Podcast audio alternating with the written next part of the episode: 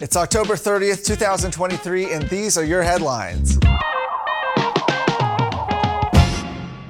It's cold weather across Texas this week, certainly right here. It's supposed to maybe warm up, but I can tell you that the news is certainly heating up, especially when it comes to the problem, the invasion that we're seeing on our southern border, right here in Texas. And now the latest development, an update from a story from last week, a federal judge has issued a temporary restraining order against the Biden administration for cutting concertina wire placed by Texas to curb the flow of illegal aliens. And maybe you've seen this. Certainly, you've probably seen video of this. Texas has placed the wire along the shore of the Rio Grande as a deterrent against illegal crossings. But of course, we have seen where DHS has come in, and in some spots, there's been video where they have cut it. That led to a lawsuit that was brought by Attorney General Ken Paxton last week against Department of Homeland Security Secretary Alejandro Mayorkas, as well as some related agencies, and was filed in the U.S. District Court for the Western District of Texas.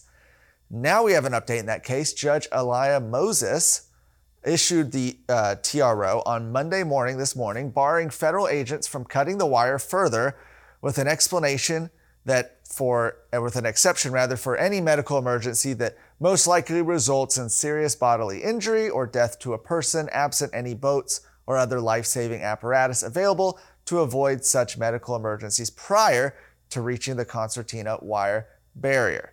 So, an exception there for emergencies, but otherwise, the judge says the wire cutting needs to stop. The judge also set a hearing in the case, by the way, to take place on November 7th in Del Rio. We're going to be watching for that date as that hearing comes up.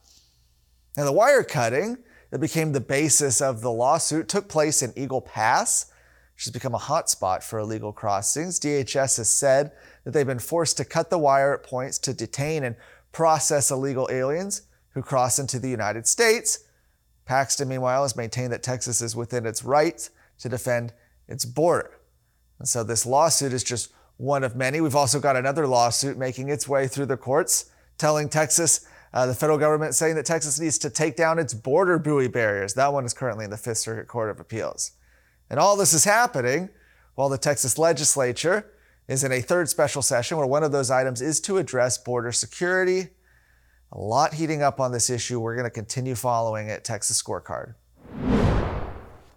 Speaking of the Attorney General, in the wake of the House's highly criticized impeachment of Attorney General Ken Paxton, one lawmaker has filed a proposition to reform the impeachment process.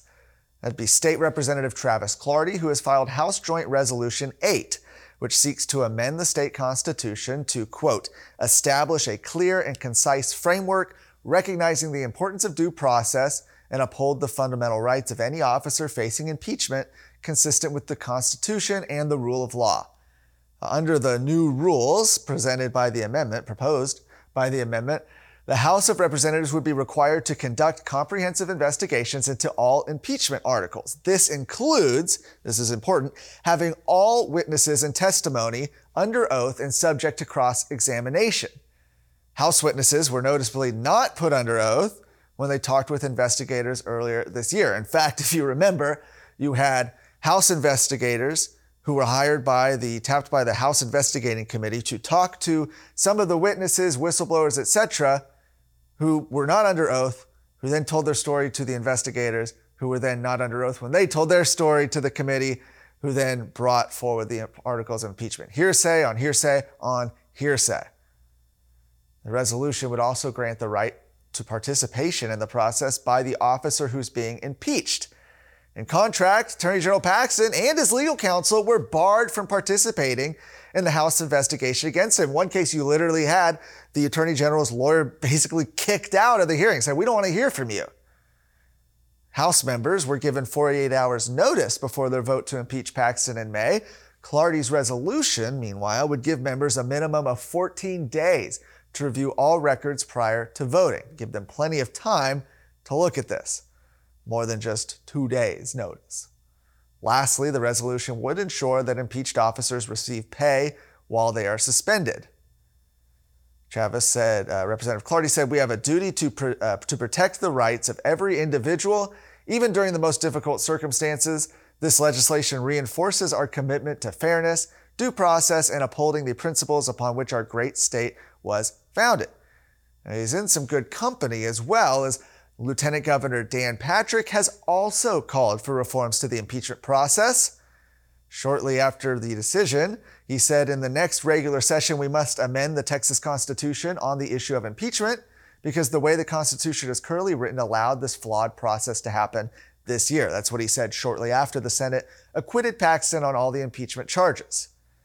To be considered in a special session, however, which is what this resolution from Representative Clardy would do, Governor Greg Abbott would need to add the issue to the agenda.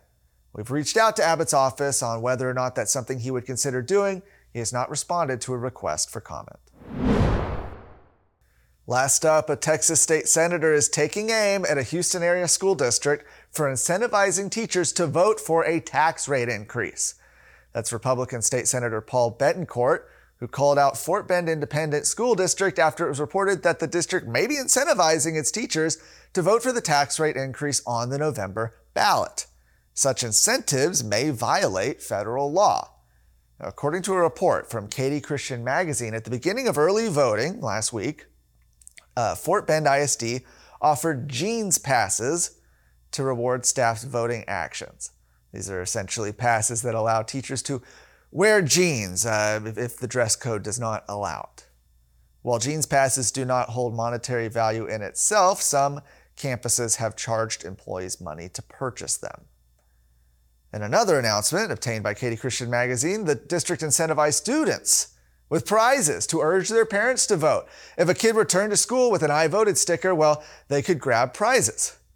Despite the district maintaining that they're not violating the law, Senator Bettencourt's asked uh, Attorney General Paxton to take another look, review the matter. As a reminder, if you haven't already voted, early voting runs through November 3rd this week. Election day is Tuesday, November 7th. For more on the constitutional amendments, what's on the ballot, as well as the latest stories of today, check out TexasScorecard.com.